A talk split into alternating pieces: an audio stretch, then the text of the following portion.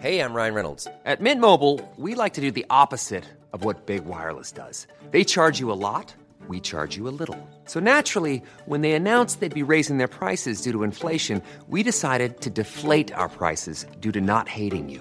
That's right. We're cutting the price of Mint Unlimited from $30 a month to just $15 a month. Give it a try at mintmobile.com/switch. $45 up front for 3 months plus taxes and fees. Promo rate for new customers for limited time. Unlimited more than 40 gigabytes per month slows. Full terms at mintmobile.com.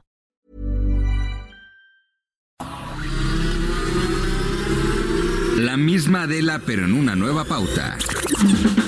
Y ese estilo único, incluyente, irónico, irreverente y abrasivo. Aquí empieza Me lo dijo Adela, el Heraldo Radio.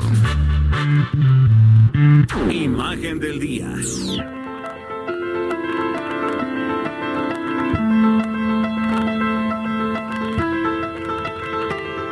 Lo invito a que, como todos los días, hagamos juntos este ejercicio de imaginación a través de la radio. En la estancia principal de la biblioteca Countway de la Universidad de Harvard, en Boston, está expuesto un mural espectacular pintado por Joel Babb que representa el primer trasplante de riñón que se realizó con éxito. Esta obra representa uno de los hechos más trascendentales en la historia de la medicina. Fue el 26 de diciembre de 1954 cuando se realizó, con éxito total, la primera cirugía de riñón de un donante vivo en el hospital Peter Bent Brigham de Boston. El equipo médico estuvo dirigido por el doctor Joseph Murray, quien en 1990 recibió el Premio Nobel de Medicina por sus descubrimientos acerca del trasplante celular y de órganos en el tratamiento de enfermedades crónicas. A esta operación le siguieron otras 22, igualmente exitosas. En la sala de operaciones del hospital, Murray dirigió durante 6 horas a un equipo médico que trasplantó un riñón del joven Ronald Herrick a su hermano gemelo Richard. Así, el doctor Murray abrió la puerta a cientos de miles de personas en todo el mundo que necesitaban un trasplante. Ronald Herrick, el donante, no dudó ni un instante en dar su riñón cuando su hermano gemelo Richard, de 23 años, se estaba muriendo de una nefritis crónica, a pesar de que nunca antes se había realizado con eficacia un trasplante de este tipo. Aunque en un principio el doctor Murray pensó que esto era pues prácticamente imposible y muy arriesgado, decidió que si Ronald y Richard eran gemelos idénticos, podían disminuir las probabilidades de que hubiera rechazo al riñón. Antes de entrar al quirófano, el doctor soportó todo tipo de críticas sobre si lo que iba a hacer era ético y los insultos de los sectores conservadores que le acusaban de jugar a ser Dios y de poner en peligro vidas humanas. Esta operación no solo le ofreció a Richard Herrick 8 años más de vida, sino que también le dio la oportunidad de conocer a su esposa Claire, la enfermera que le cuidó en la sala de recuperación. Richard murió, le decía, 8 años después por un problema cardíaco. Somos víctimas de nuestro éxito. Es imposible satisfacer la demanda de gente que necesita un trasplante. Por eso es necesario que logremos crear órganos de manera artificial. El papel de las células madre es vital, dijo el visionario Dr. Murray. Sus teorías no están lejos de la realidad, ya que en un futuro cercano los órganos creados en 3D podrían ser una realidad. En abril pasado, investigadores de la Universidad de Tel Aviv anunciaron que por primera vez se imprimió un corazón que se ajusta a las propiedades inmunológicas, celulares, bioquímicas y anatómicas del paciente. Una maravilla. Todo esto ha sido ya publicado por la revista Advanced Science.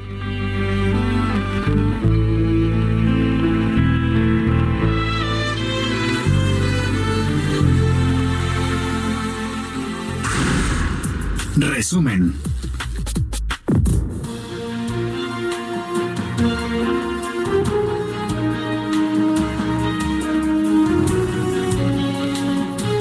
Son las 10:06. Ya es 25 de diciembre, jueves 25 de diciembre del 2019. 26 dije, ¿qué dije?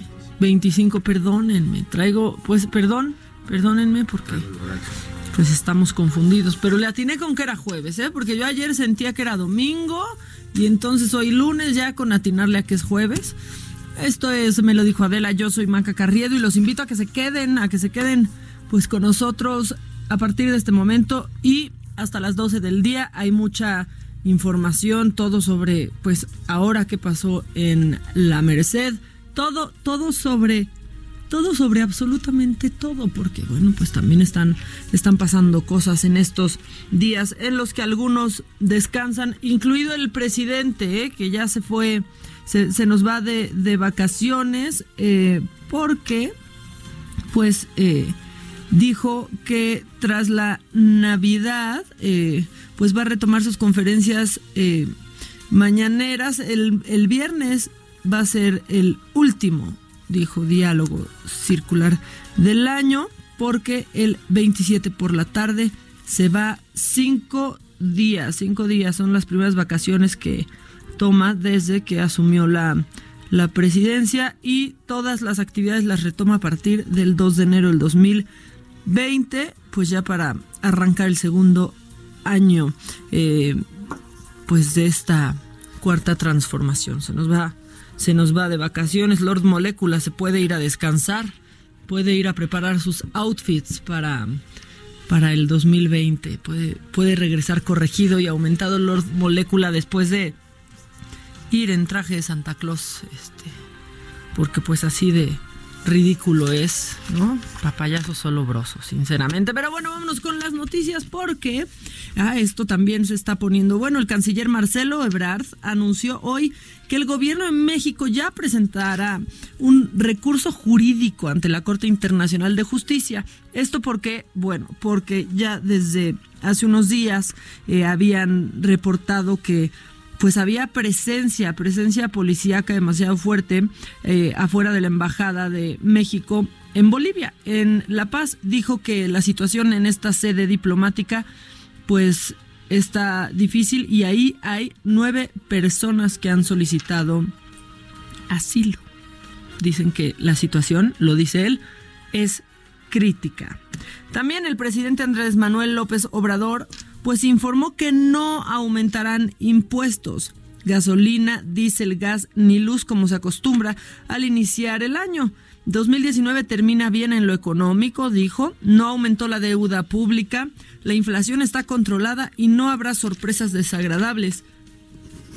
Eso aseguró el presidente antes de irse de vacaciones. Ya le queda un día más de vacaciones. Regresa el 2 de enero.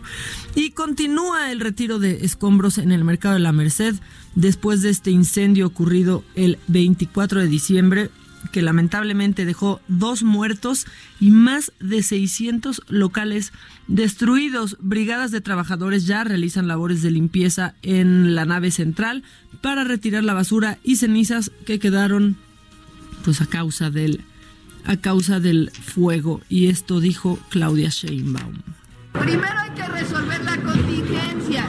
Entonces aquí está el jefe de bomberos, va a venir el secretario de obras también para ayudarles a rescatar todas las zonas. Eso es lo primero. Lo segundo es hacer una evaluación de los daños para saber cuántos recursos se requieren y el proyecto para la restauración. Lo tercero es el apoyo a todos ustedes que en este momento no pueden trabajar. Entonces, ese apoyo lo va a coordinar el secretario de Desarrollo Económico. El apoyo ya vamos a ver exactamente qué se requiere. Bueno, eso es lo que dijo Claudia Sheinbaum, y pues la labor sigue. Y el rector de la Universidad Autónoma de Chapingo, híjole, este es un tema, la verdad, que muy doloroso. Él es José Solís y consideró que la muerte de Nazaret, esta alumna de 15 años que primero reportaron como desaparecida y después fue encontrada en una laguna en esa institución, lo dijo, es un caso de feminicidio. La joven becaria venía de la Sierra de Hidalgo y vivía justo ahí en la universidad. Los estudiantes protestarán por la inseguridad en el campus. Así las cosas, 15 años, vivía ahí adentro, de verdad es Terrible, terrible, que en paz descanse. Bueno, y vámonos con la información internacional, porque en Filipinas el tifón Fanfon dejó al menos 16 muertos y miles de personas desalojadas ante la amenaza del temporal que golpeó al país con vientos de hasta 195 kilómetros por hora. Este tifón arrasó con zonas turísticas, dejando decenas de aldeas, aparte también, aisladas durante la Navidad. El aeropuerto de Calibó está severamente dañado y pues los turistas no pueden salir de ahí. Luego de ser inculpado por corrupción, el patriarca de la derecha israelí, Benjamin Netanyahu, pues se enfrenta en las primarias de Likud al exministro Gideon Saar por el liderazgo del Partido Conservador. Netanyahu pues lucha por la supervivencia, ya que una eventual derrota pues lo privaría del blindaje legal que tiene para seguir al frente del poder no tanto tiempo más, hasta marzo. ¿Cómo va a estar el clima hoy en México y en todos los lugares donde nos escuchamos? Tiempo al tiempo.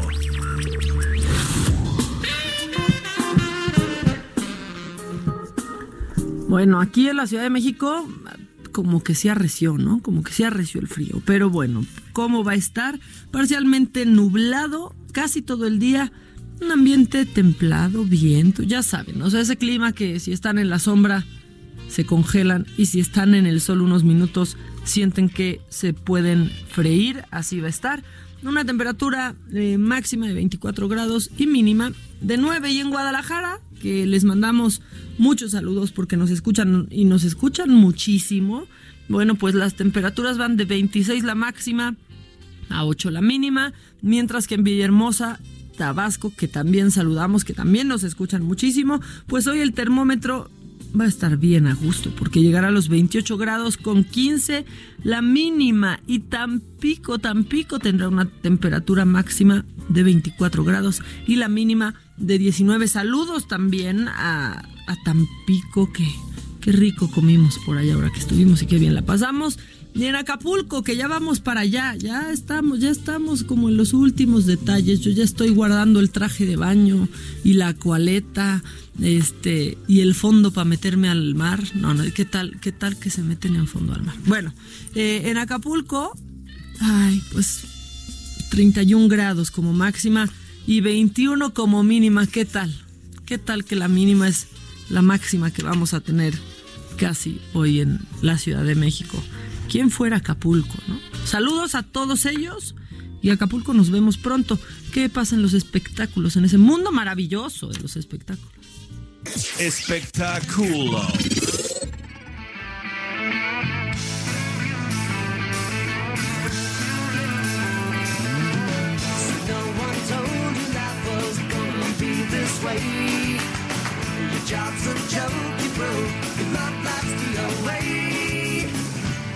Bueno, y estamos escuchando esta canción que se llama I'll Be There For You, que todos los que hemos sido fans de Friends nos la sabemos, para bien o para mal, porque a mí como era la entrada me choca. O sea, bueno, no me choca la canción, pero me chocaba la entrada, que después de eso iban a comerciales, entonces era desesperante. Bueno, pues la compositora de este tema, Allie Willis, murió víctima de un infarto a los 72 años de edad.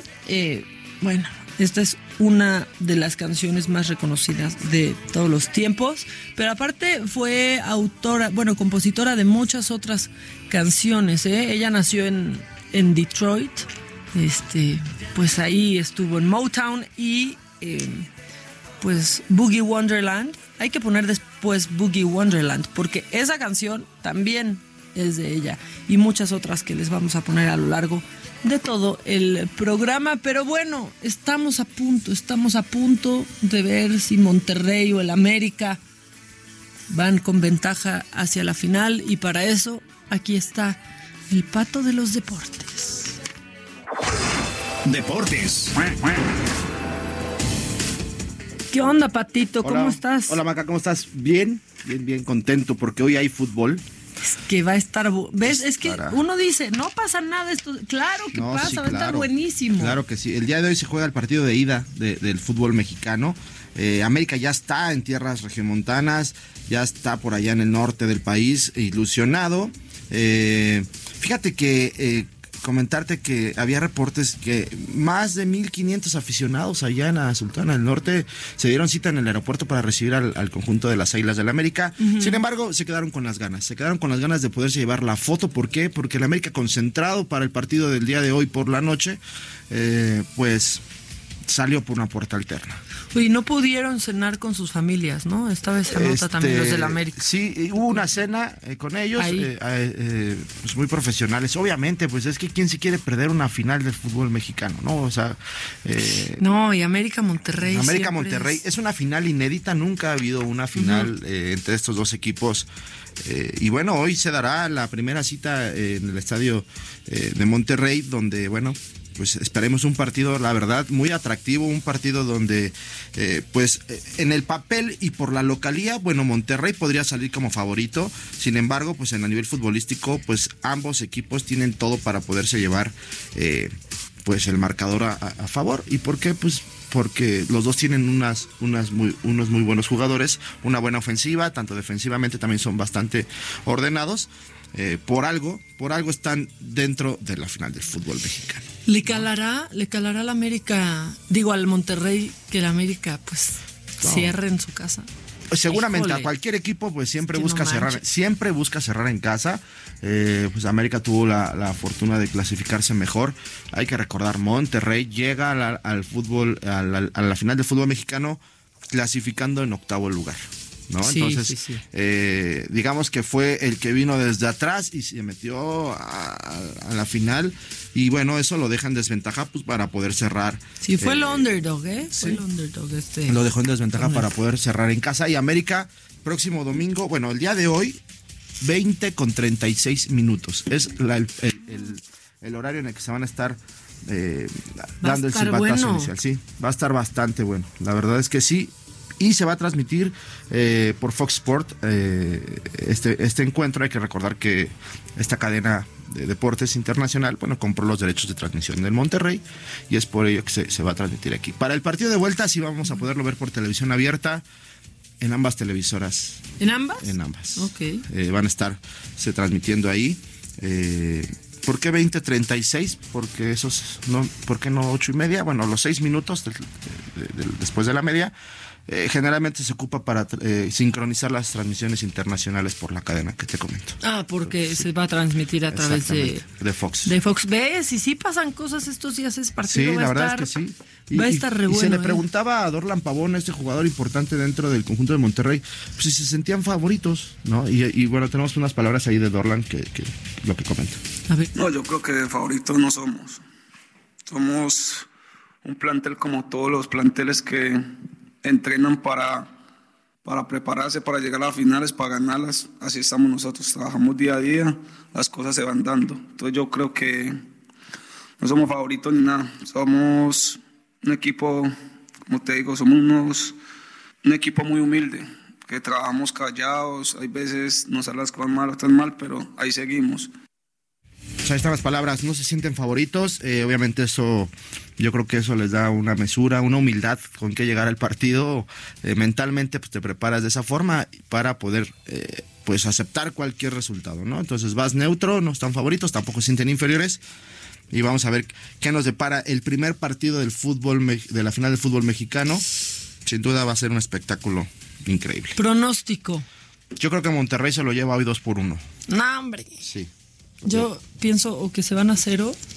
Sí, yo pienso que igual van a llegar empatados. Empatados. O sea, no sé si... No creo que a 0, pero a empatados yo creo que sí. Yo pienso que Monterrey sale con ventaja de su casa. Macadamos.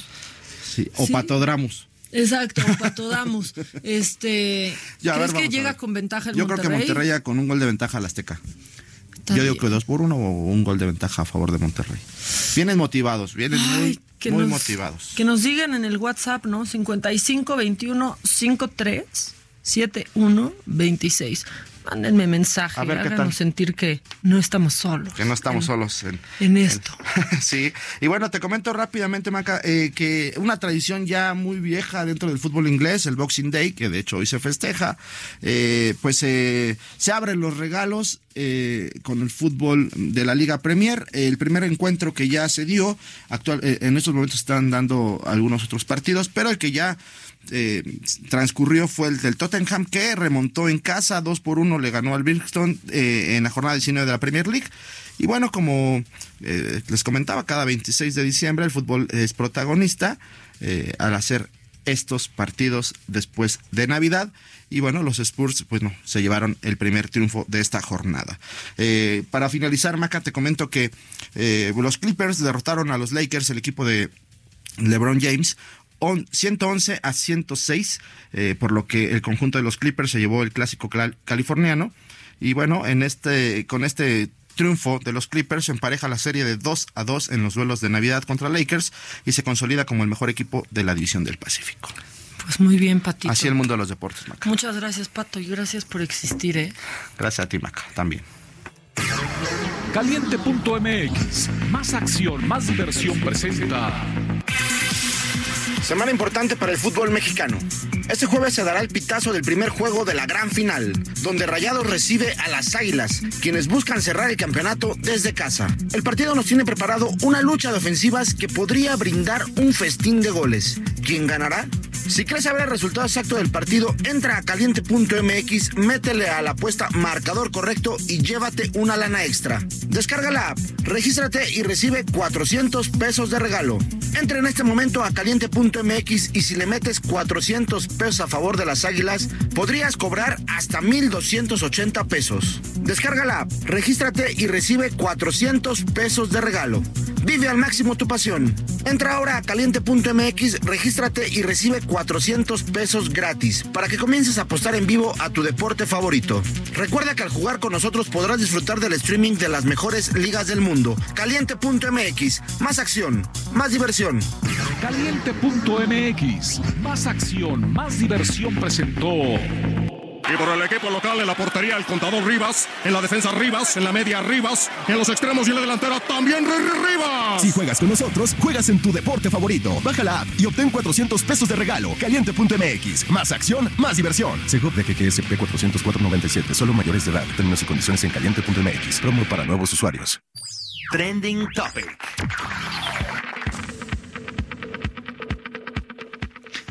Bueno, vámonos. ¿De qué están hablando hoy en redes sociales? Bueno, ¿de qué no están hablando? ¿De qué no están hablando? Porque están intensos.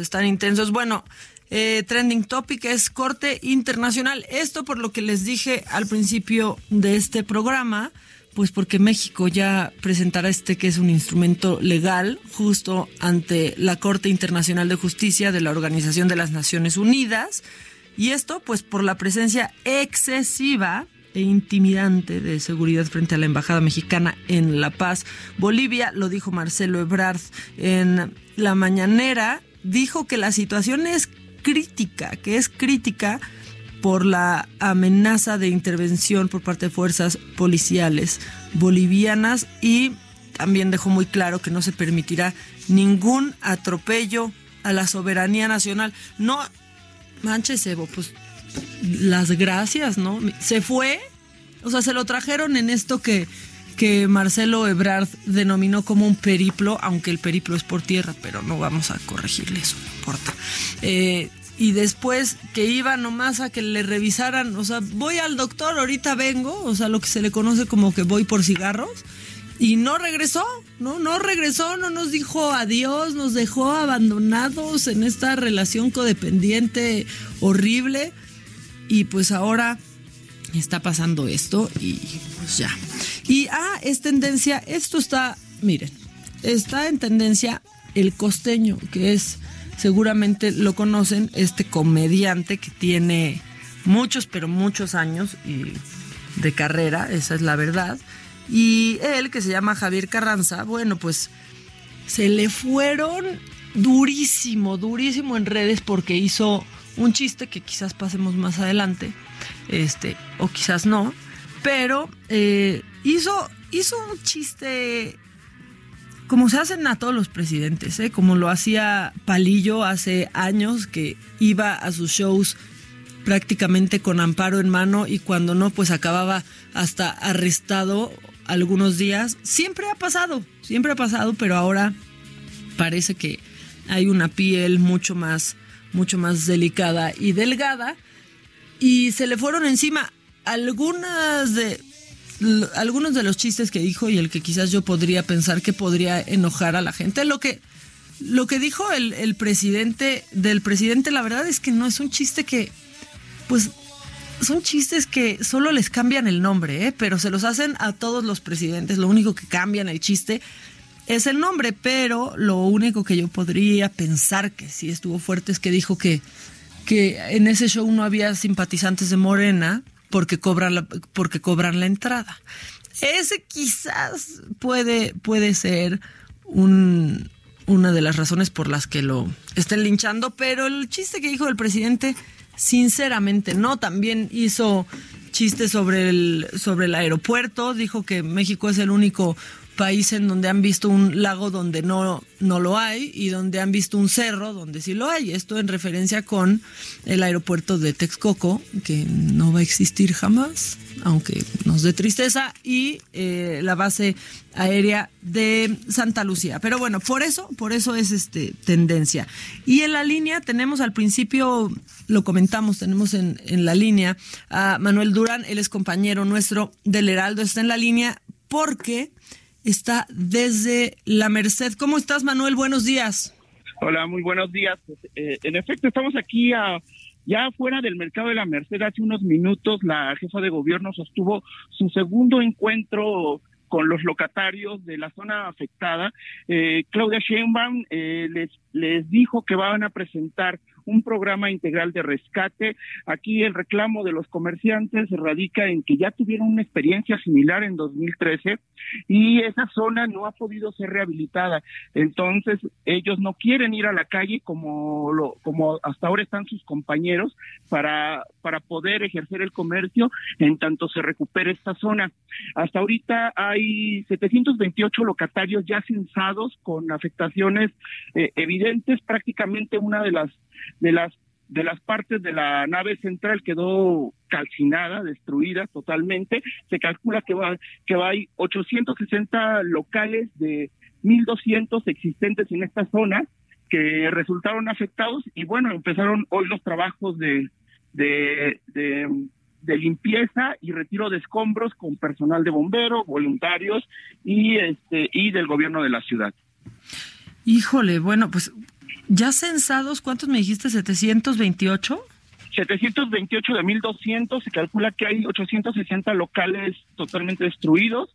Prácticamente vemos cenizas de lo que quedó de estos locales. Claudia Sheinbaum entró, como ayer lo hizo, se subió a una de las planchas de los puestos, y desde ahí, como si fuera una asamblea pública, un mitin político, dialogó con los comerciantes, quienes le manifestaron sus preocupaciones, y al mismo tiempo les reiteró lo mismo de ayer, que va a haber apoyos como seguro de desempleo, créditos con 0% de interés, y también todo lo que necesiten en materia social para poder soportar esto que les ocurrió la Nochebuena y bueno, la Navidad que pasaron fue retirando escombros.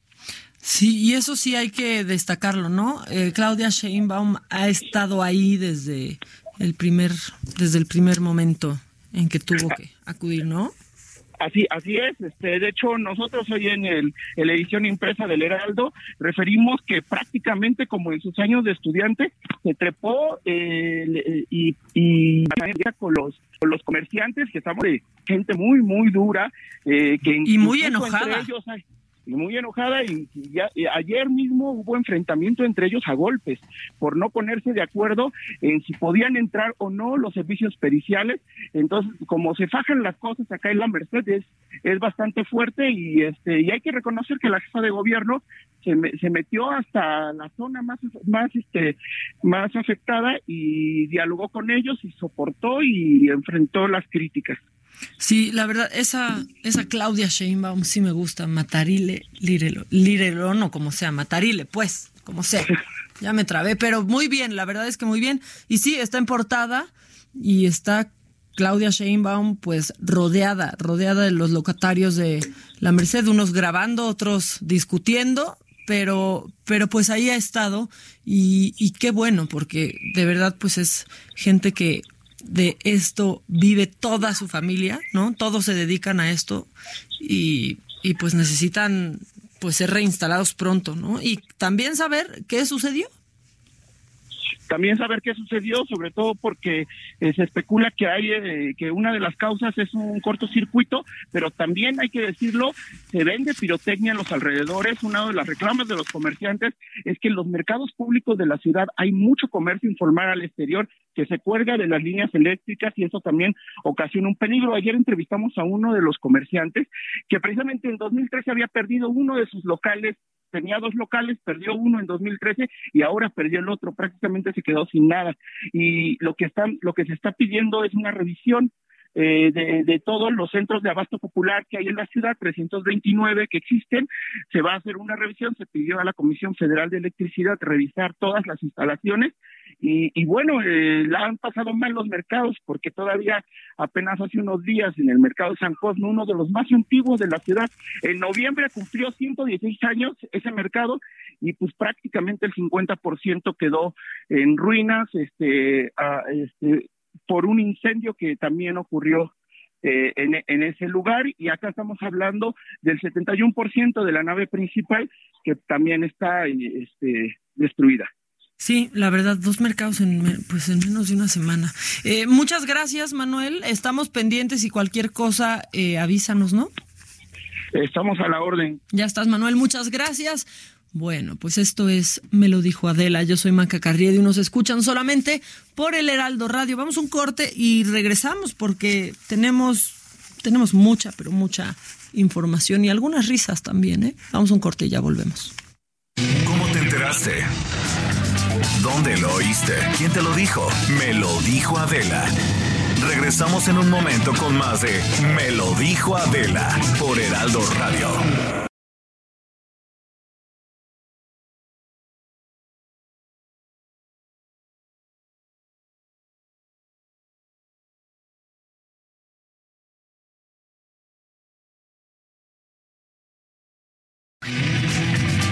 Continuamos con el estilo único y más incluyente, irónico, irreverente y abrasivo en Me lo dijo Adela, por Heraldo Radio.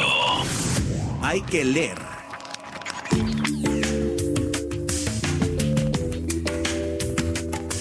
Justamente hay que leer para no decirlo así, pero hay que leer cosas que de verdad nos dejen algo y creo que Casas Vacías es una gran opción y su autora Brenda Navarro está en la línea con nosotros. Brenda, ¿cómo estás? Buenos días. Muy buenos días, ¿cómo están todos por allá? Todo bien, gracias. Pues contentos de platicar contigo, porque aparte de hablar de Casas Vacías, te quiero preguntar de algunos otros temas, pero cuéntanos de esta obra y de cómo lo abordas y de qué va. Vale, bueno, Casas Vacías es una novela que está contada por las dos voces de dos mujeres, cada una con circunstancias distintas, ¿no? Una es una madre que pierde a su hijo mientras ella está viendo el teléfono móvil, y la otra es la madre que nos cuenta la forma en la que ella está dispuesta a hacer todo por ser madre. Y voy desarrollando capítulo a capítulo el dolor de ambas mujeres de ser madres en una sociedad como es la mexicana. Sí, y que estamos acostumbrados aparte a leer el lado bonito, ¿no? El lado rosa de la maternidad. Sí, así es. A mí me interesaba mucho justamente poner sobre la mesa lo que seguramente tú, tus amigas, tus tías, mis tías, etcétera, conversamos en nuestra mesa, en los cafés, en lo difícil que es ser madre, en lo complicado que es querer a los hijos todo el tiempo, y que lo decimos sin ningún tipo de pudor, digamos. El problema es que dentro del espacio público esto todavía está bastante mal visto, especialmente en México, donde la madre es una figura intocable de manera simbólica, ¿no? No, y donde piensan que cuando le preguntas a una mujer sobre su experiencia al ser madre, te va a decir lo maravilloso que es y está esta opinión nada popular, ¿no? De las mamás que te dicen, a veces no puedo más o estoy literal hasta la madre. Y en un país en donde se juzga si amamantas, si no amamantas, y juzgan todos los que pues no son madres, ¿no? Sí, exacto. O sea, es que te juzgan si quieres ser madre, si no quieres ser madre, si eres madre joven, si eres madre vieja, o sea, para todos los que están juzgando respecto a la maternidad, ¿no? Es como si las mujeres hubiésemos nacido para ser madres y se les olvida que somos seres humanos como todas las demás personas, ¿no? Sí, se les olvida que no es uno no va sabiendo como, ¿no? qué hacer por arte de magia, como todo, pues lo vas aprendiendo. Claro.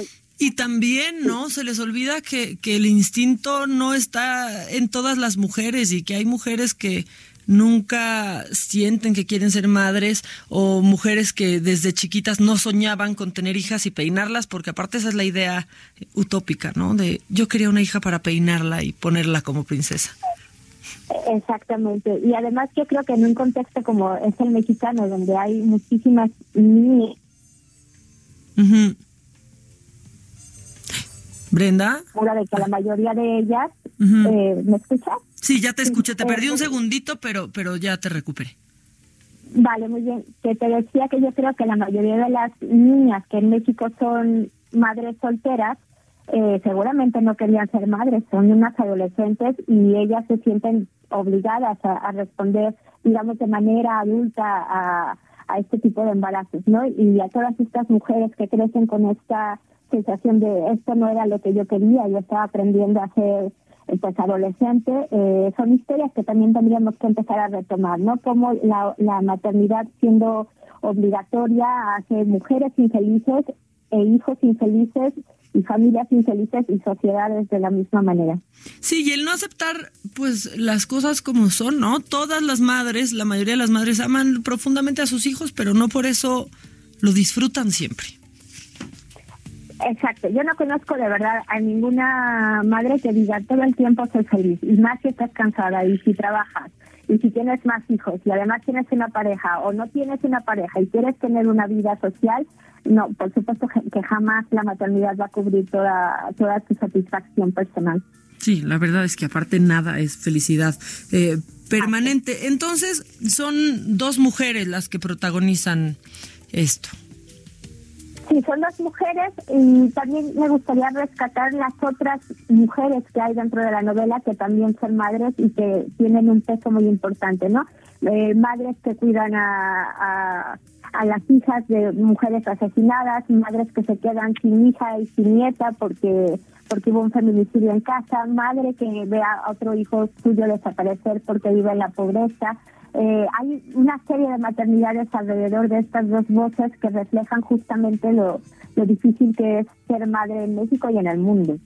Sí, y comenzaste a escribir esto en el 2013, ¿no, Brenda? Y la verdad es que las cosas no se han puesto más fáciles para las mujeres, vamos, en el mundo, pero en este país y en esta ciudad aún menos, ¿no? Sí, no, definitivamente no se han puesto mejor, se han puesto peor. Yo todavía recuerdo que en 2013 hablar de 10 mujeres asesinadas no era común, ¿no? Ahora parece que estamos despertando para ver cuántas niñas no han desaparecido y cuántas mujeres no han sido asesinadas por sus parejas o por gente cercana. Creo que vivimos en un estado bastante ciego a los derechos de las mujeres y teníamos que estar dando ahí bastante lata para decir, no se les olvide que además las mujeres somos las que estamos sosteniendo al Estado, ¿no? Con el trabajo de cuidados, con la economía informal, con las mujeres que salen a trabajar todos los días y nos están matando. Es que es un absurdo, es algo que yo no entiendo. Y es que son niñas y, vamos, esta noticia de esta niña de nombre Nazaret, ¿no? De 15 años. Así es. Asesinada sí, en la Universidad de Chapingo es de verdad aterrador. Es aterrador porque además es Nazaret, desafortunadamente, y es todas las niñas que están desapareciendo en Texas, y son todas las mujeres que ya ni siquiera les permiten seguir un debido proceso cuando ya están asesinadas. Es que es terrorífico vivir en un país así, ¿no? Que es tan fácil desaparecer o matar a una mujer y que luego es como, vale, pues sí, está muerta y nada, que se queda ahí, ¿no? En el, pues bueno, no pasa nada, como el discurso oficial, digamos. Claro, porque ahora, ¿qué se va a decir si cuando es una mujer más grande es porque estaba saliendo de madrugada, porque estaba en un rumbo peligroso, pero ¿qué pueden decir sobre una niña de 15 años, no? Se van quedando sin argumentos y tienen que accionar ya. Así es. Yo creo que a nivel local, a nivel federal, a nivel estatal, tendrían que empezar a reaccionar de distinta manera. Que además, yo estoy segura de que en México tenemos de las leyes más avanzadas en el tema de derechos humanos y derechos de las mujeres, o sea, basta aplicar solo la ley, que tenemos las herramientas, que tenemos los instrumentos y que hay muchísima gente preparada desde la sociedad civil para que ayuden a salir de este meollo del asunto, ¿no? Es una falta de voluntad, me parece, una falta de voluntad además, porque es cuestionarse a ellos mismos todo lo que están haciendo mal desde los diferentes desde las diferentes divisiones de poder, ¿no? El ejecutivo, el judicial, o sea, todos están involucrados y tendríamos que empezar a exigirles que dejen de dar pésames y empiecen a tener acciones concretas, muy concretas. La verdad es que sí, no queremos disculpas y las leyes están.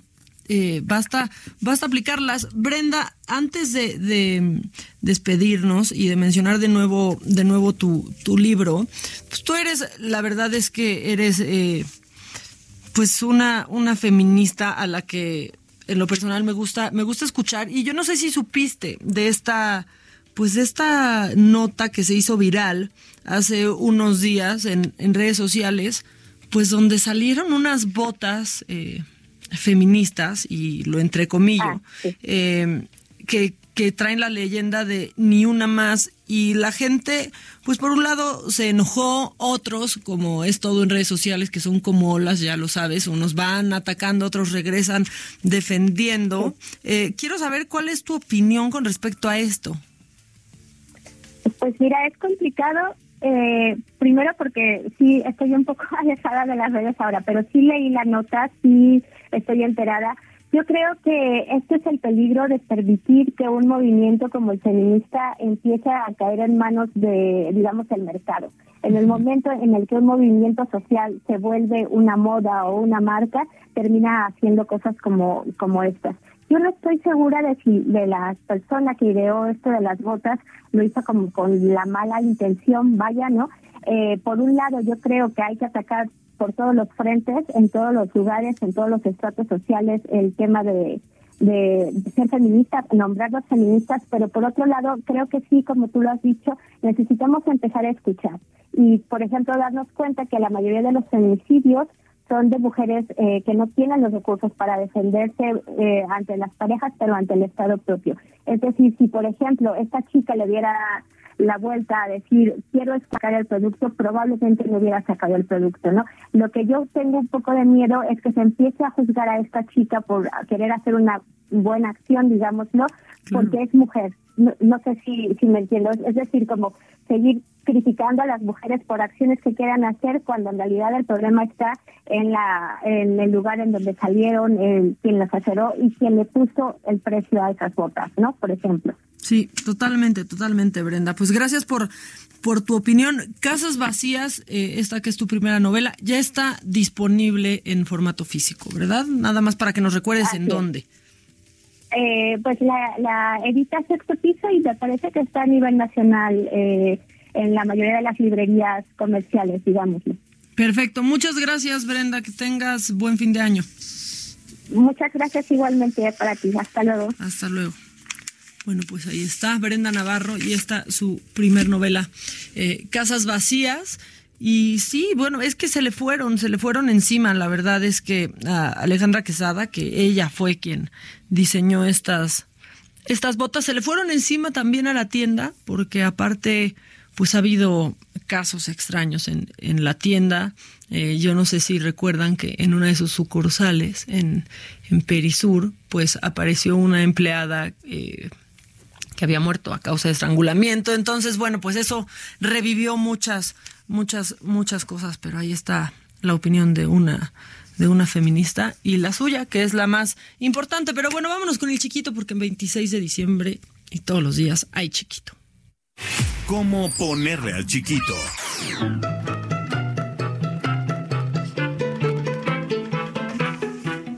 Bueno, si su chiquito nace hoy, 26 de diciembre, y ustedes tienen pues pocas ideas de cómo ponerle al chiquito, obviamente, ya le pusieron, es evidente, pero ahora, ¿cómo ponerle al chiquito ya que está aquí? Bueno, hoy le pueden decir San Esteban, y no estoy hablando de San Esteban Arce, aunque casi, ¿verdad? Pero hoy es día de San Esteban, que era un mártir lleno de fe y de espíritu santo, el primero de los 7 diáconos que los apóstoles eligieron como cooperadores de su ministerio. Ay, todo queda, ¿no? Todo va quedando para ese personaje. También fue el primero de los discípulos del Señor que en Jerusalén derramó su sangre. Bueno, eso no queda. Pero también pueden felicitar a Arquelao, a Dionisio si conocemos, Eutimio no, ¿verdad? A San Zenón, sí lo conocemos, ¿no? Zenones, ¿no? Y el beato Bentibolio, que nunca los felicitamos, pero Bentibolio suena bonito, ¿no? Ahí está el chiquito. Y en WhatsApp, Maga, quisiera que por favor por medio de este programa mandes una felicitación y un gran abrazo a todos los comerciantes que se organizaron y que juntando abuses, ay, espérate, abuses que no, es que luego en serio, de las combatieron las llamas que consumían el mercado de La Merced ante la impotencia de los bomberos que se quedaron sin agua y la ineptitud de la policía que solo se tomaba selfies durante el incendio sin protocolos. En fin, la policía es el reflejo del gobierno. Te mando una foto y dicen que una imagen vale más que 1000 palabras. Bueno, pues esta persona, que ponnos tu nombre, me está mandando fotos, pues sí se están tomando selfies, en medio de eso, la verdad.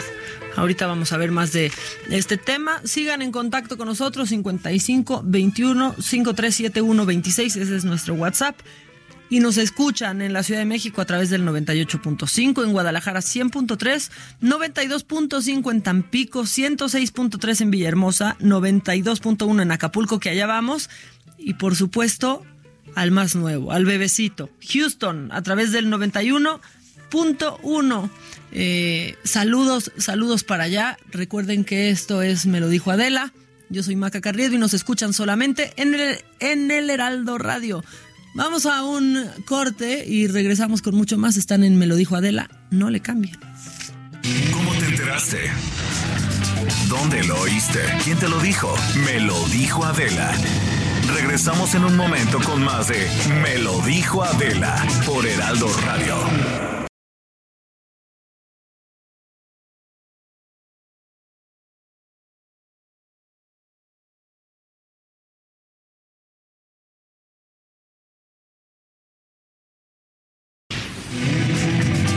Continuamos con el estilo único y más incluyente, irónico, irreverente y abrasivo en Me lo dijo Adela por Heraldo Radio.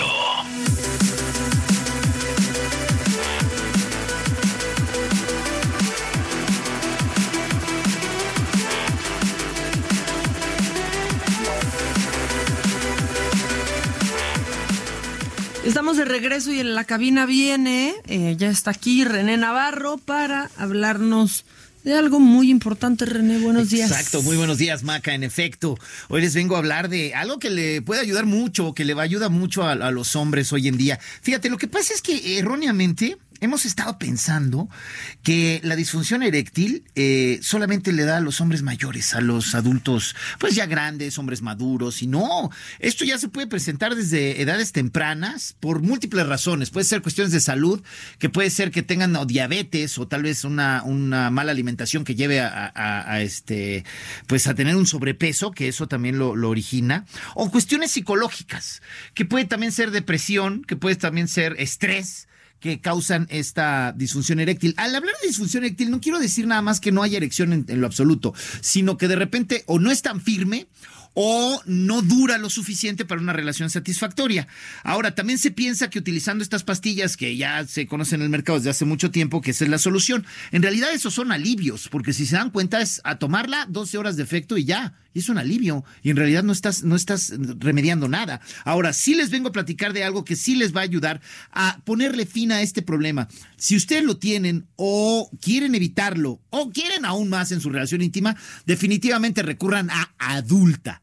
¿Adulta qué es? Adulta, la famosa pastilla negra, es un tratamiento, no es un medicamento, es un tratamiento. ¿Cómo se toma? Se toma un día sí y un día no, por 3 meses nada más.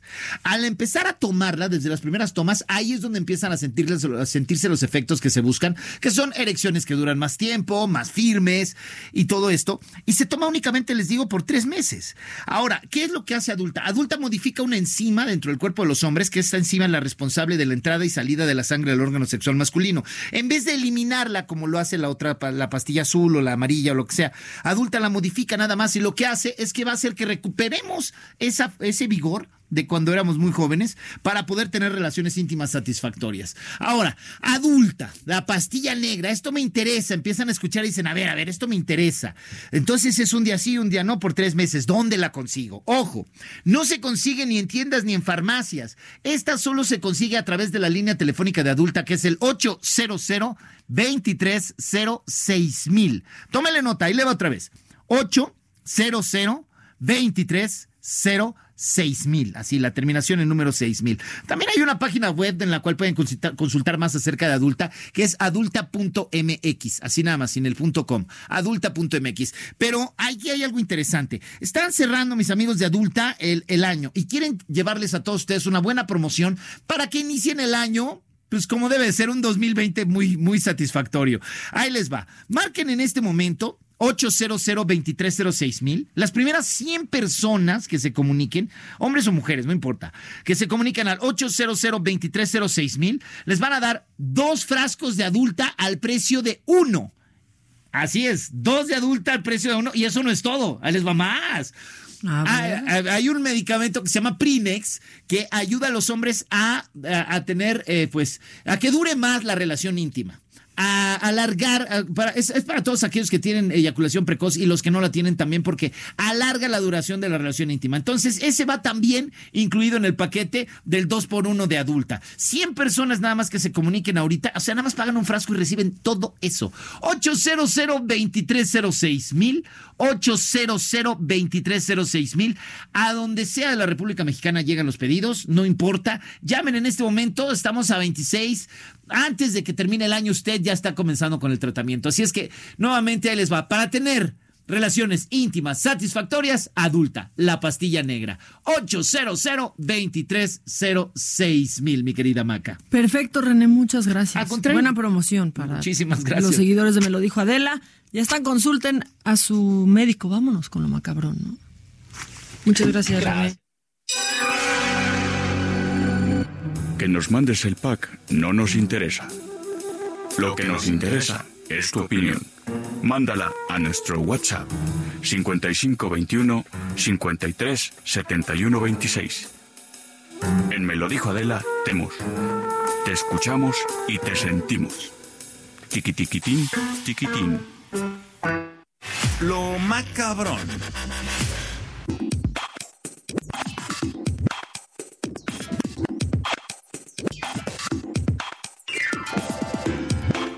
Ya está lo macabrón, lo que no descansa ni en Navidad ni nunca, y es que, pues, híjole, mientras ahí todos andábamos en el recalentado, fíjense que, pues, algunos que ya se fueron, se iban de vacaciones y estaban ya en modo, pues sí, como ya relajados, pues los retacharon. Iban en un vuelo de Volaris, el 794. Y pues la verdad es que no es solo que los hayan regresado al aeropuerto internacional de la Ciudad de México, ya sabes, ese que huele delicioso, pero ¿por qué los regresaron? Pues fue por una posible amenaza de bomba. Iban a Tuxtla Gutiérrez y regresaron a una revisión de seguridad. Todo eso estaba pues como que estaba trascendiendo y demás, pero pues lo confirmó la empresa y aseguraron que los clientes y la aeronave habían regresado a la ciudad sin ninguna falla. 142 pasajeros y 7 tripulantes, todos desembarcados y todos obviamente a salvo, mientras pues se llevaba a cabo la investigación. Explicaron que el piloto pues informó de esta posible amenaza a las 7:35 de la tarde y el avión regresó ya a las 8:05, ya estaba de regreso. La verdad es que esta no ha sido la primera amenaza que ha habido, ¿eh? En el 2015, en diciembre, pasó lo mismo tras una falsa amenaza en un avión también de Volaris. No pasó nada. Por suerte, esto siempre se queda en amenazas, pero pues el susto, ¿quién se lo quita a uno? El susto, ¿quién? Pero ¿quién se lo quita a uno? Y vamos a seguir con lo macabrón, porque en la línea está mi compañera del Heraldo, que se llama Claudia Espinosa, y vamos que se pusieron las cosas difíciles por allá con esto que pasó en Atlisco, en un juego mecánico, que ahorita Claudia nos va a contar a detalle. ¿Cómo estás, Claudia? Buenos días. Muy bien, te saludo con gusto desde Puebla. Pues justamente ayer fue una Navidad complicada para una familia que había salido a divertirse a esta zona de la Villa Iluminada en el municipio de Atlisco, muy cerca de la ciudad de Puebla, cuando pues se subieron a la tradicional montaña rusa y en una de las curvas pues el vagón se desprendió, lo cual ocasionó que se proyectara por lo menos unos 5 metros hacia abajo de donde estaba este juego, lo que dejó como saldo por lo menos unas 5 personas que fueron trasladadas al Hospital del Instituto Mexicano del Seguro Social en Metepec. Los hechos se registraron un poco más tarde de las 8:30 de la noche de ayer y bueno, ante esta situación, pues las autoridades municipales de Protección Civil principalmente clausuraron ya la operación de este juego por lo que resta de la Villa Iluminada, que estará lo que resta de diciembre y enero. El estado médico de estas personas pues se reporta en algunos casos grave, como el de una pequeñita, pero estable, se mantienen internadas y ahora los familiares pues están solicitando a la autoridad municipal que alguien se haga responsable, ya que al momento del incidente pues las personas que operaban la montaña rusa literalmente salieron corriendo y no se logró detener a nadie. Este es el segundo incidente que se presenta durante esta Villa Iluminada. El primero fue el pasado 5 de diciembre, cuando un carrito, pues la rueda de la fortuna dejó de funcionar y en uno de los cubículos una familia se quedó por espacio de 2 horas atrapada sin más detalles. Por lo anterior, bueno, pues los habitantes están pidiendo a Protección Civil se haga una nueva revisión de todos los juegos mecánicos. Y ayer también pues se registró otro incidente en la zona de la Magdalena Yaucuitlalpan, por Tochimilco. El alcalde Trinidad Flores. Eso, sí, dime. Claudia, qué terrible. Bueno, primero lo de pues lo que pasó en este juego mecánico de Atlisco, la verdad es que una lástima, pero vamos, creo que hay poca supervisión, ¿no? Pues también ya pasó aquí en la Ciudad de México hace una semana, sucedió también en otro lado, y ahora esto porque no tienen el mantenimiento adecuado, ni siquiera las personas que los operan saben hacerlo realmente, ¿no? Así es, y es que justo esa era la queja, te decía, este es el segundo incidente en este año, el primero fue el 5 de diciembre, en ese caso pues afortunadamente no hubo lesionados, y el año pasado también ocurrió una situación similar con 2 personas lesionadas. Es una petición que se está solicitando a Protección Civil porque pues literalmente son juegos mecánicos que llegan solo por una temporada y en ocasiones pues están prácticamente colocados sobre terrenos que no son regulares, es decir, la propia condición no permite que estén estables y esto pues genera mucho más peligro. Ahora, este juego está clausurado y pues ya se está pidiendo una segunda revisión porque en la zona por lo menos hay otros 10 o 15 juegos mecánicos de este tipo, de lo que todos conocemos, la rueda de la fortuna, los que dan vueltas y en este caso, bueno, pues la montaña rusa, que pues están solicitando se revise para que ya no se presente una situación como la que desgraciadamente pasó ayer, una Navidad complicada para esta familia. No, y es que de verdad que a veces ni siquiera el voltaje necesario tienen. Pero bueno, esto que me vas a contar del edil auxiliar de Tochimilco, de verdad que está híjole, o sea, no solo está macabrón, está muy triste. Cuéntame, por favor, Clau. Así es, justo como les decía a ti al auditorio, Maca, pues ayer el presidente auxiliar de la Magdalena de Acuitlapa, Trinidad Flores, pues estaba colocando ya la tradicional piñata en la zona de las instalaciones de la presidencia auxiliar, donde tradicionalmente pues se realiza esta verbena por las fiestas navideñas, cuando pues la escalera en la que él se encontraba se desprendió, no estaba totalmente colocada y cayó él literalmente pues de una altura de por lo menos 2 o 3 metros. El golpe pues fue importante, a pesar de que lo trasladaron al Hospital de Traumatología y Ortopedia aquí en la ciudad de Puebla, pues se le diagnosticó muerte cerebral y desgraciadamente pues los familiares decidieron desconectarlo, ya que las previsiones médicas eran pues ya muy graves, no iba a regresar él. Estaba preparando la soga para la piñata de la posada, se resbaló de la escalera y el golpe en la cabeza fue importante, así que pues realmente una tragedia también en esta zona de la Magdalena Yacuitlaucan, esta junta auxiliar del municipio de Xochimilco, muy cerca por cierto del municipio de Atlisco también. Híjole, pues de verdad que lamentable, y la manera en la que sucedió y en medio de una celebración, hijo, qué perro, ¿no? Qué mal. Pues muchas gracias, Claudia. Ahora sí nos trajiste pues mucha información desde allá, ¿eh? Pues sí, ha estado un poco movido aquí también el volcán. Ayer en Navidad nos volvió a dar el recordatorio que se encuentra también en verano, ¿verdad? Es ya como una tradición de Don Goyo en diciembre. Es una tradición y tiene que ver, bueno, también por las condiciones climáticas. Ayer tuvo una erupción importante, el aeropuerto aquí en Huejotzingo suspendió actividades toda la mañana, pero bueno, pues todo es, en el caso de nosotros ya estamos acostumbrados, la caída de la ceniza es muy habitual durante esa temporada de diciembre, pero pues esperemos que ya el resto de estas fiestas se realicen con calma aquí en Puebla y en todo el país. Esperemos que sí, Claudia. Estamos de todos modos en contacto, ¿te parece? Muy bien, muchas gracias, que tengan buen día. Gracias a ti, feliz año, Claudia Espinosa, corresponsal del Heraldo en Puebla. Híjole, perdónenme, pero está terrible eso de la piñata que pasó. O sea, eso está macabrón, y está macabrón muchas cosas, porque tenemos más cosas macabronas. Y bueno, fíjense que pues esto sucedió en Tlajomulco de Zúñiga, en Jalisco, y es que Ignacio Contreras Ramírez, quien era el titular del Centro Estatal contra las Adicciones, pues murió luego de ser atropellado por un conductor que al parecer iba en estado de ebriedad. Lo arrolló para después irse contra un poste, y aunque llegaron los paramédicos a atenderlo, pues debido a una lesión severa en el cráneo no pudo sobrevivir. Pero, o sea, no manchen, era el titular del Centro Estatal contra las Adicciones en Jalisco y lo mató un borracho. Que por cierto, hablando de eso, yo no sé ustedes, y quiero que me digan en WhatsApp, y ahorita me echas el WhatsApp, Vic. Vi muchísimo menos alcoholímetros que otros años, pero por mucho.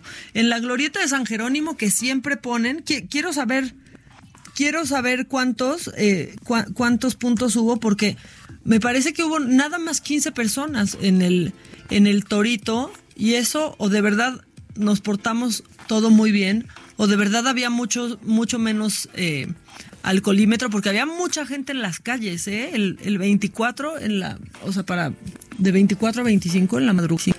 Pues yo sí esquivé a un par de borrachos saliendo de casa de mis papás hacia mi casa. O sea, sí me tocaron algunas personas en estado de ebriedad manejando en la glorieta de San Jerónimo, donde siempre hay alcoholímetro. Estas desde temprano, pues en la noche no había para nada, y me tocó solo ver uno, y era sobre Monterrey, ya entrando a la colonia Roma. Pero bueno, hubo 15 personas en el Torito. Ahorita vamos a sacar las cifras, si había alguna mujer, si eran solo hombres, pues nada más para ver que pues cómo se portaron. Súper triste esto que pasó con el director del Centro Estatal contra las Adicciones en Jalisco. El gobernador lamentó el hecho en sus redes y dijo, y lo cito textual, el presunto culpable posiblemente se encontraba en estado de ebriedad y por todo el dolor que ha causado no nos vamos a cansar de repetirlo. El alcohol y el volante son la combinación más irresponsable. ¿Cuándo lo vamos a entender? Totalmente, no hay pretexto. Qué vergüenza que los agarre el torito y matar a alguien por ser así de irresponsable. Creo que sí es algo que los va a acompañar pues toda la vida. Oigan, y en última hora, y ahorita que hablaba de Don Goyo, Claudia, bueno, pues estamos también mal y de malas porque, híjole, ¿qué tal amaneció ayer de nebuloso? O sea, ¿qué tal los cohetes? Sonaron por todos lados, nadie entiende nada. La Comisión Ambiental de la Megalópolis pues informa ya que la calidad del aire en la región noreste de la zona metropolitana ha mejorado. Ayer era fatal la calidad del aire. Durante las últimas horas estaba en 178 puntos y ahora estamos en 116. Dicen que el resto de las estaciones de monitoreo indican una calidad del aire de regular a buena, pero bueno, se ha determinado la suspensión de las medidas regionales para reducir la contaminación por estas partículas que son muy malas, que son las PM2.5. Pero ayer estábamos de verdad mal, ¿eh? De verdad estábamos mal. ¿Dónde está nuestro WhatsApp para que nos escriban? Que nos mandes el pack no nos interesa. Lo que nos interesa es tu opinión. Mándala a nuestro WhatsApp 5521 53 71 26. En Me lo dijo Adela, te leemos, te escuchamos y te sentimos. Tiqui tiquitín, tiquitín.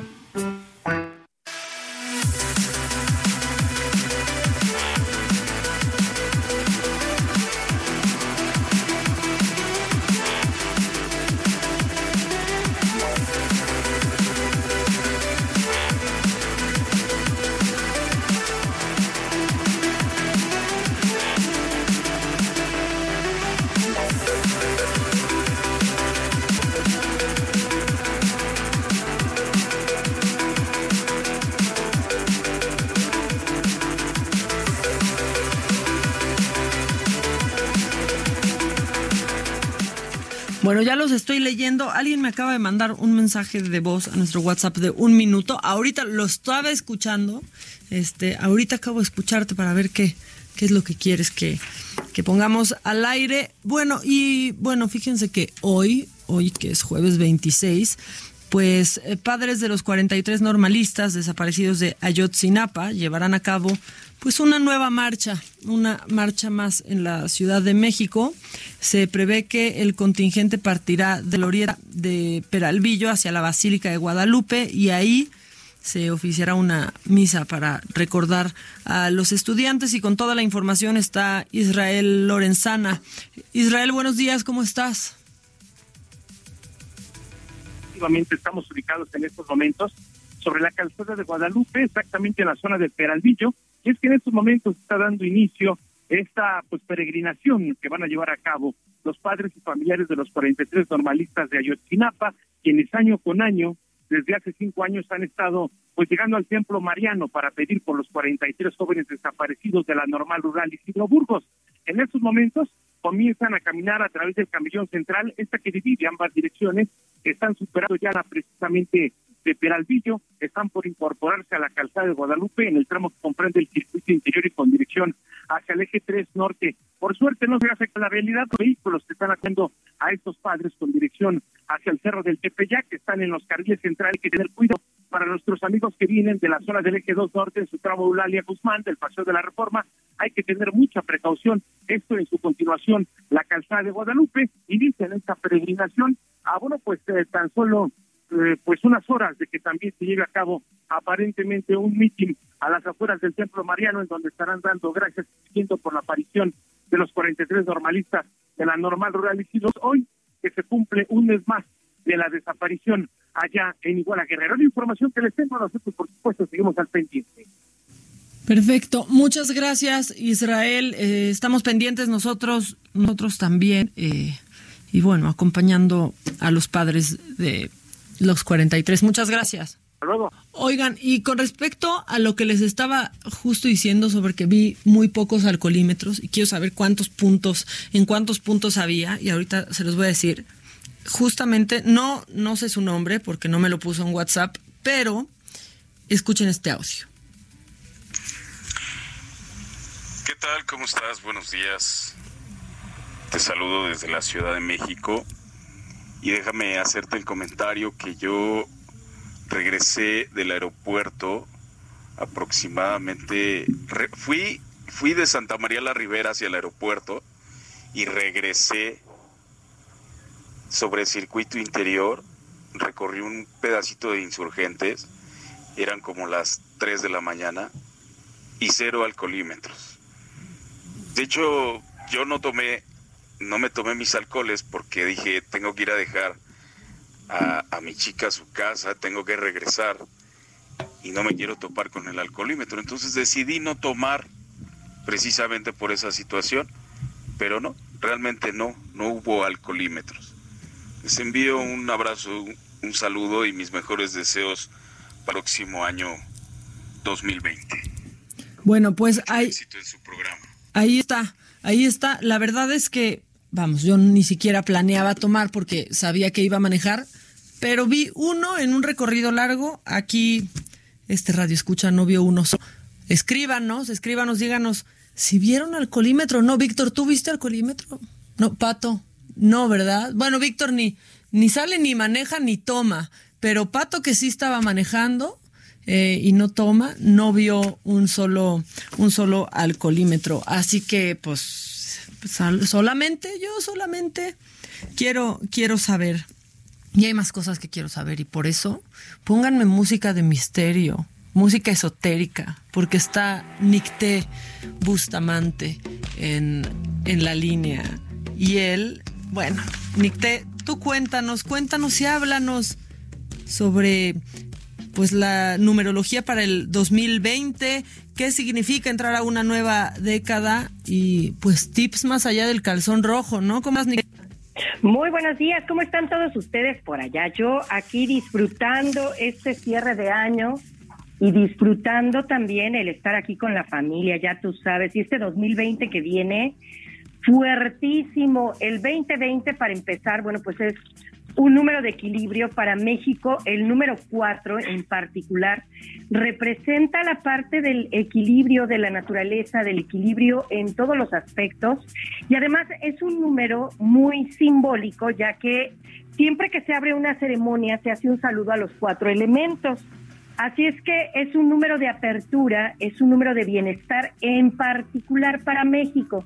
Para todo el mundo, el 2020 va a representar pues bienestar, va a representar lo que no hemos podido cerrar en otros tiempos, lo vamos a poder cerrar en este 2020.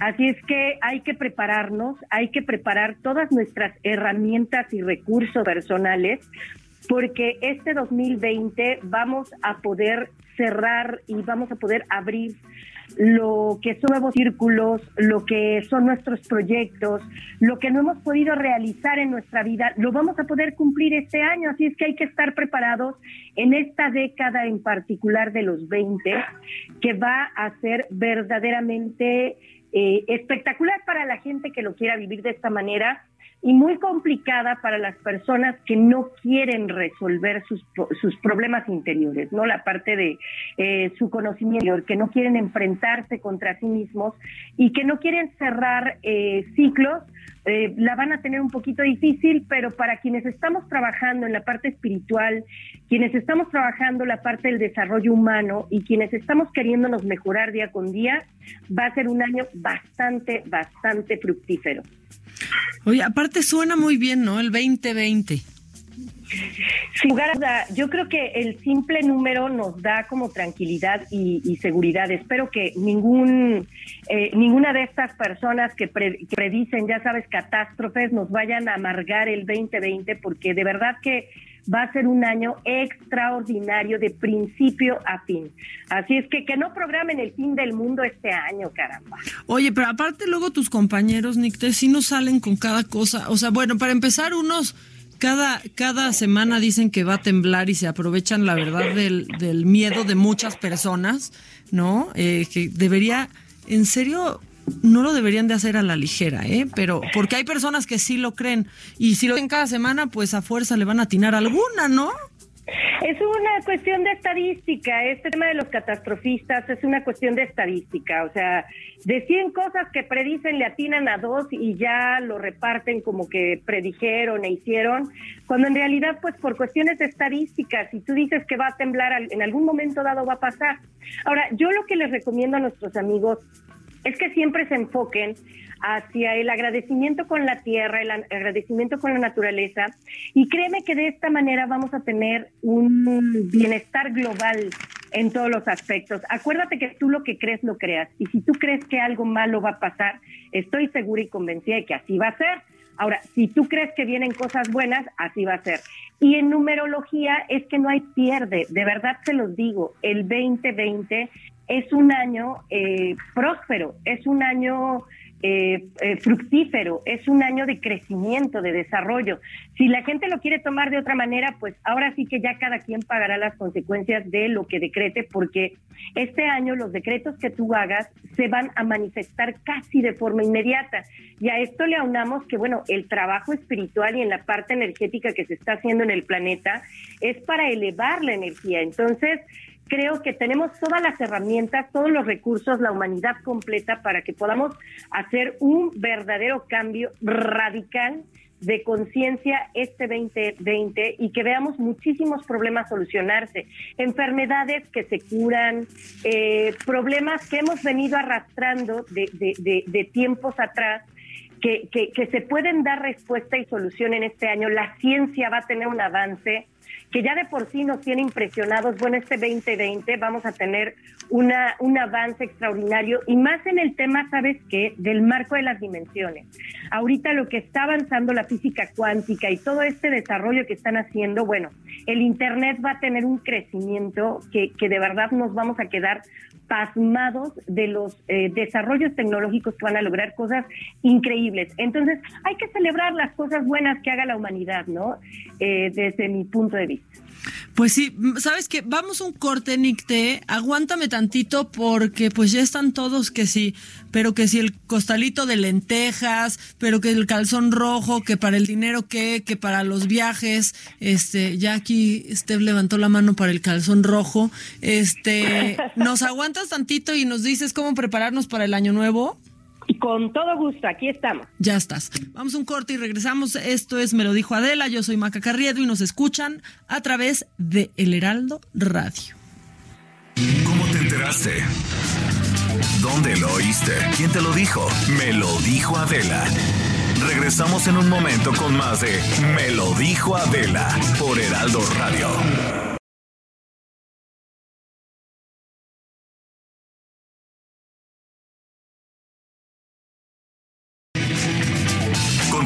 Con el estilo único y más incluyente, irónico, irreverente y abrasivo en Me lo dijo Adela por Heraldo Radio.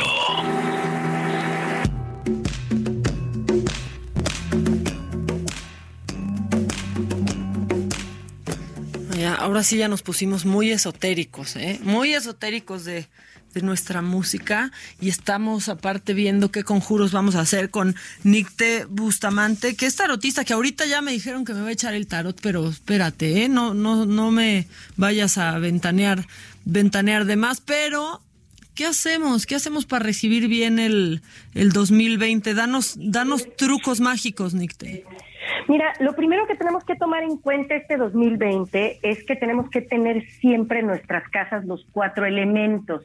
Eso va a ser fundamental y va a ser pieza clave para que tengamos el año extraordinario. Vamos a tener, recordemos más bien que los 4 elementos es tierra, aire, agua y fuego.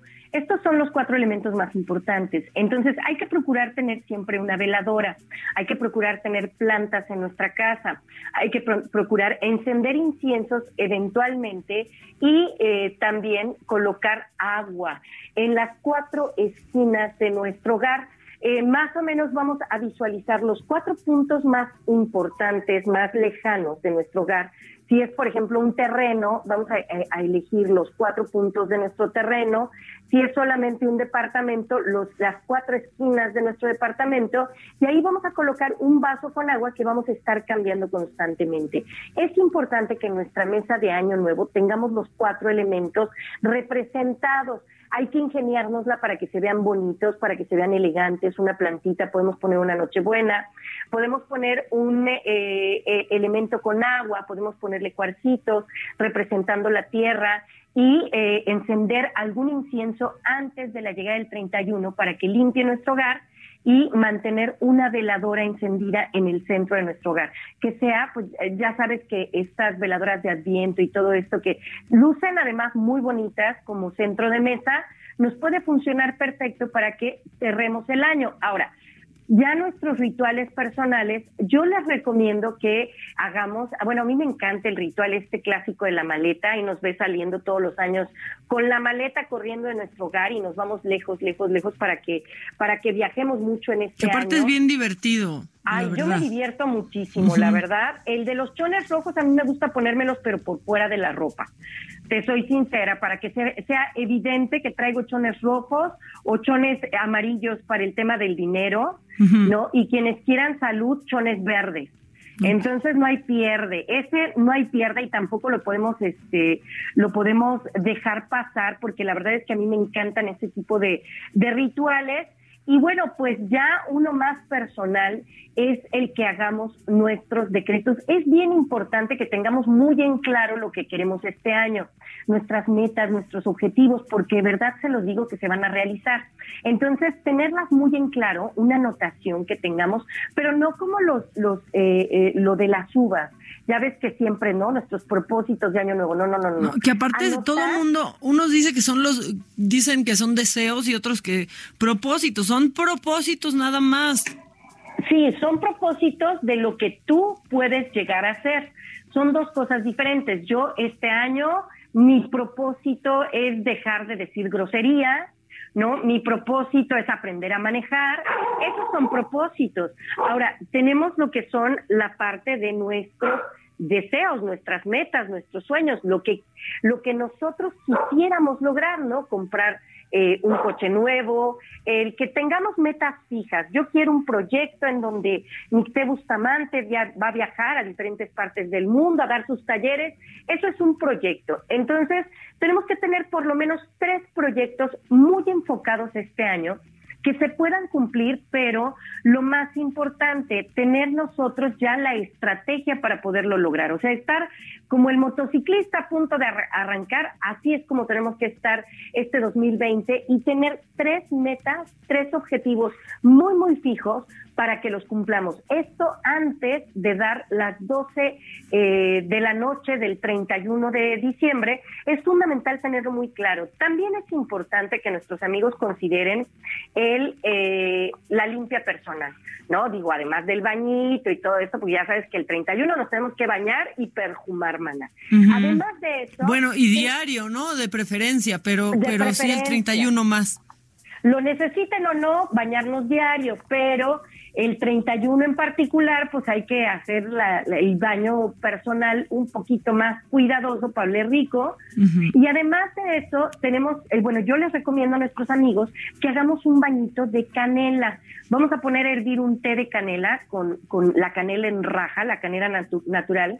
Lo ponemos concentrado, ¿no? Que hierva, que quede muy caliente para que se deshaga todo el contenido de la canela, de la rama de la canela, y sacamos la rama ya una vez que esté bien, bien concentrado.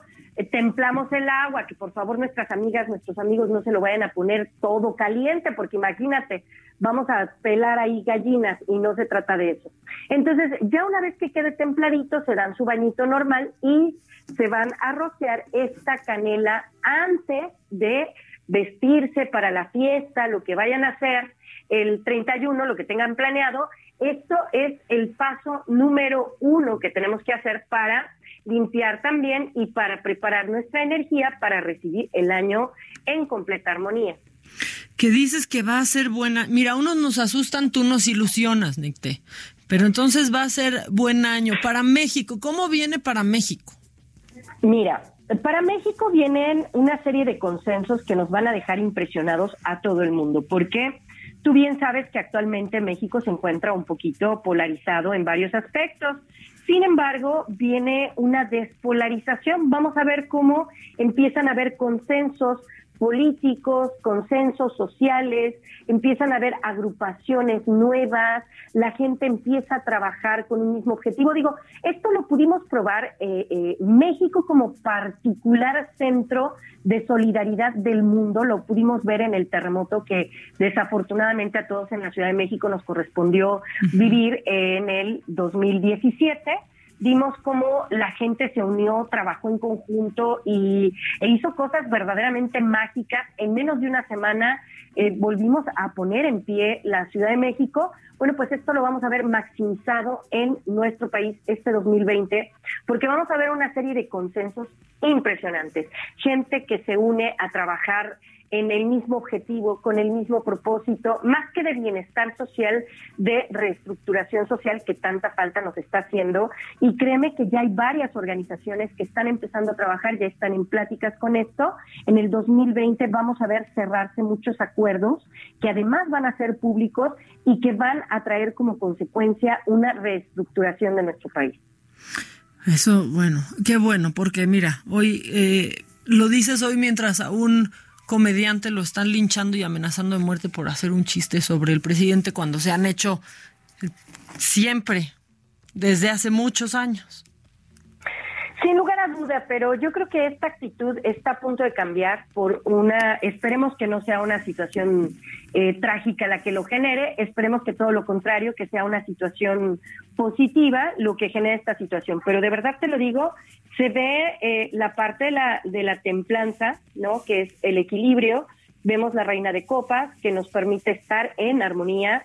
Vemos la carta de la pareja. Entonces hay una polarización positiva, ¿no? Una despolarización. Está la reina de espadas, en donde todo se habla con claridad, con certeza. Entonces, independientemente de mi conocido optimismo, que me encanta repartir y dar por todos lados y todo el tiempo, creo que sin lugar a duda México tiene además una gran oportunidad en la parte económica que esperemos, no solamente hablo de la parte política, ¿no? Sino de la parte económica de los grandes empresarios que puedan aprovechar esta oportunidad para llevar a México a un despunte económico importante. Pues sí, ¿y qué? ¿Se irá a vender el avión presidencial? Sí. Fíjate que esa es una buena pregunta, maná. Ya sé, pues, esa sí, a ver quién nos la responde, ¿verdad? Está complicado, pero mira, yo no estoy segura que se pueda vender como tal, ya sabes tú, por las cuestiones en las que está negociado ese avión.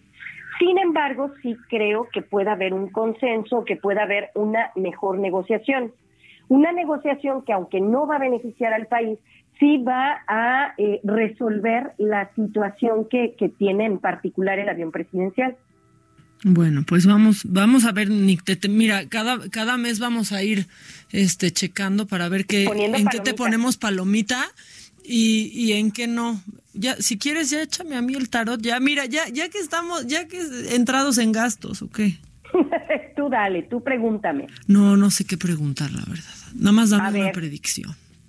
Vamos a ver qué te parece, en particular en ti. Vamos a ver, para ti, ¿cómo pinta este año? Ay, mana, ¿qué? Vas a decir que soy demasiado optimista. No me asustes. Buena ondita, ¿qué?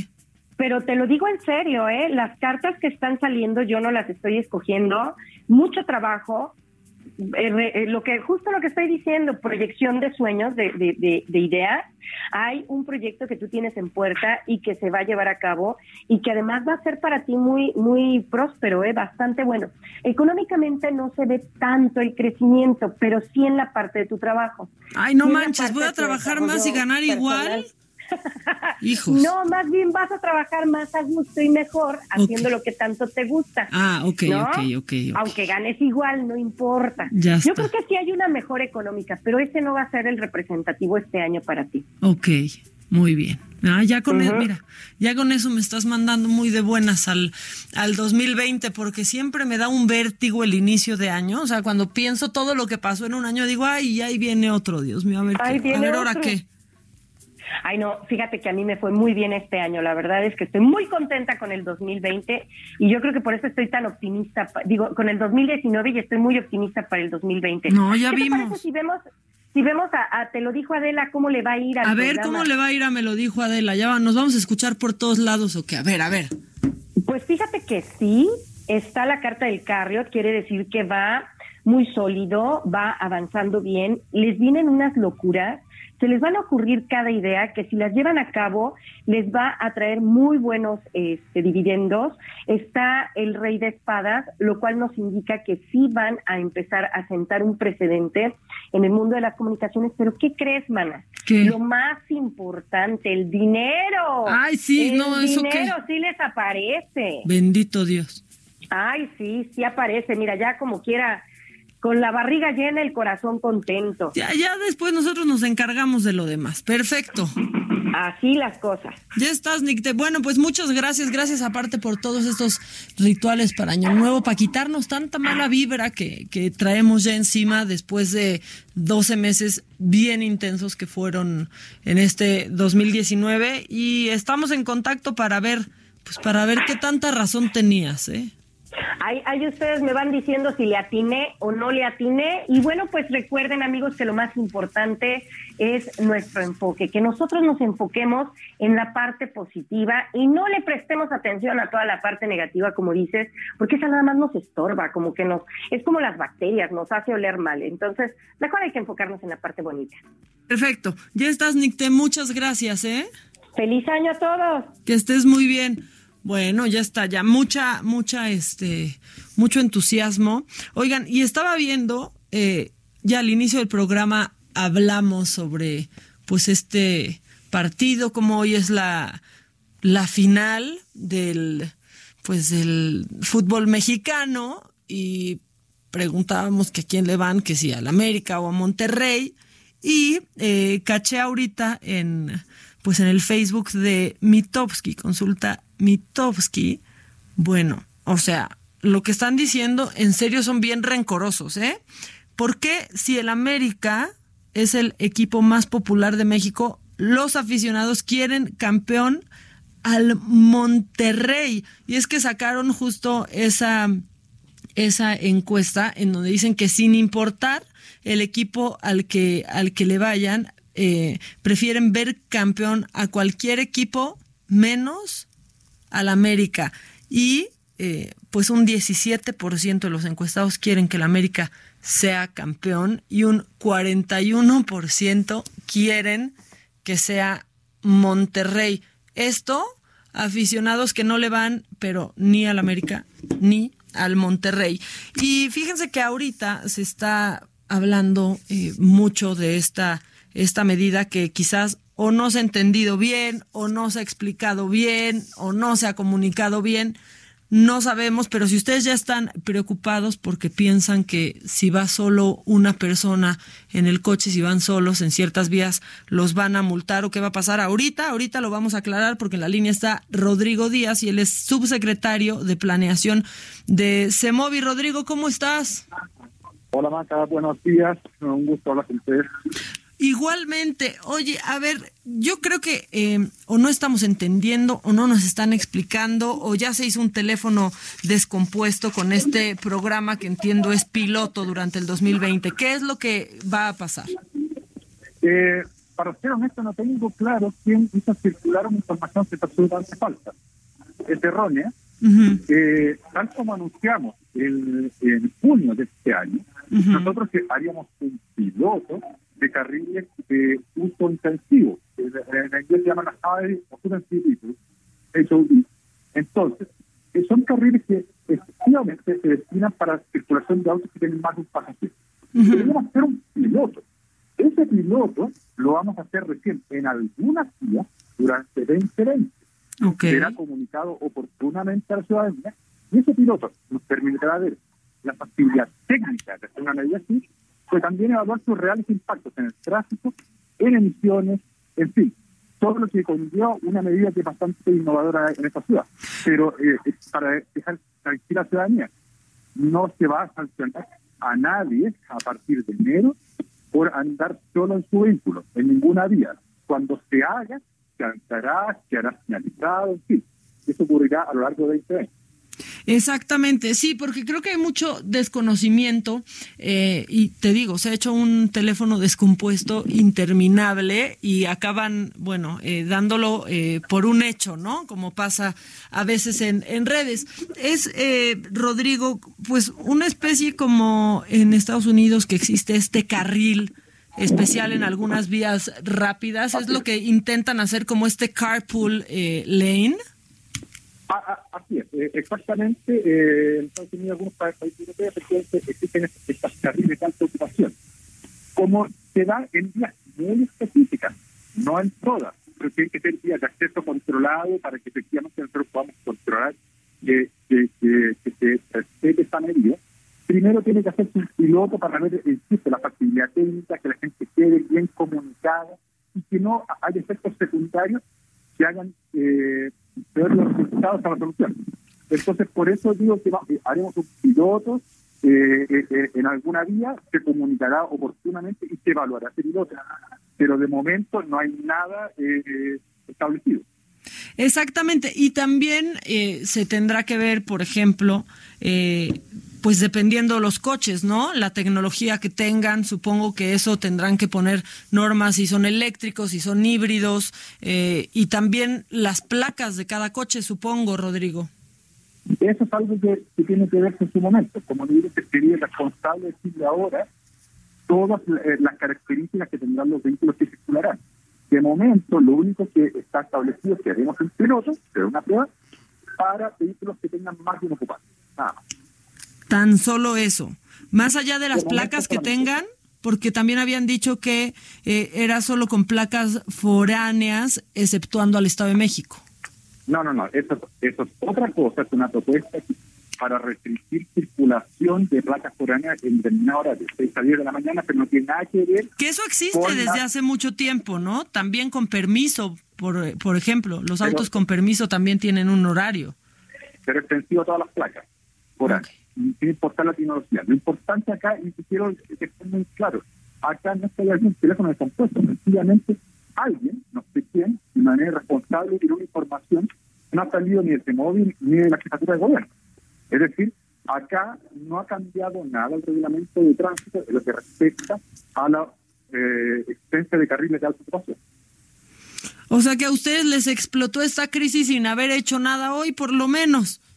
Si usted revisa nuestras redes sociales, si revisa todo lo que hemos comunicado en la página web, jamás hemos mencionado que a partir del 1 de enero se va a sancionar a conductores que no estén solos, en ninguna vía. No sé de dónde salió esta información. Ok, ¿y cómo se dieron cuenta? Nada más les empezó a llover ahí esto. Todos los días, lo primero que hacemos es leer la prensa. Ya. Y ahí efectivamente nos dimos cuenta que salió esta información errónea. Rápidamente pusimos una aclaración en nuestra página web. No tengo claro de dónde sale esa información, pero si es completamente errónea, no se ha entrevistado a nadie de la Secretaría ha señalado algo así. Perfecto. Bueno, pues muchas gracias, Rodrigo Díaz, subsecretario de Planeación de CEMOVI, por la aclaración. Podemos estar tranquilos, es un programa piloto y no está pasando nada por ahora. Exactamente. Perfecto, muchas gracias. No, muchas gracias a ustedes. A ti. Bueno, pues ahí está, nada más para que no se dejen engañar. No se vayan nomás con lo que leen en Twitter, ahí nomás caen las tías que luego mandan cadenas por WhatsApp no sean parte del problema, por favor. Estamos llegando al final de una emisión más de Me lo dijo Adela. Recuerden que yo soy Maca Carriedo y nos escuchamos única y exclusivamente por El Heraldo Radio. Yo los espero mañana en esta misma frecuencia, como todos los días de lunes a viernes, a partir de las 10 de la mañana y hasta las 12 de la noche. Mientras tanto, sean felices, relájense, ya suelten al costeño, no lo odien. No, la verdad es que no se deshagan tan fácil del sentido del humor ni tengamos la piel tan delgadita. Nos escuchamos mañana. Tengan un gran día. Náuseas, aprieta el caballo, siéntete afortunado. Hay gente en fila y otra que no juntó ni para su entrada. Un par de nudos en la espalda y fuera escombros. Quieres el mundo, no soportas el peso sobre tus hombros. No eres un hombre, eres un niño y uno tonto. Pronto, pronto, pronto, soy solo un estorbo. Otro día que me siento perdido y nadie en el mundo lo parece notar. Quisiera saber cuál es mi cometido. Esto fue Me lo dijo Adela. ¿Cómo te enteraste? ¿Dónde lo oíste? ¿Quién te lo dijo?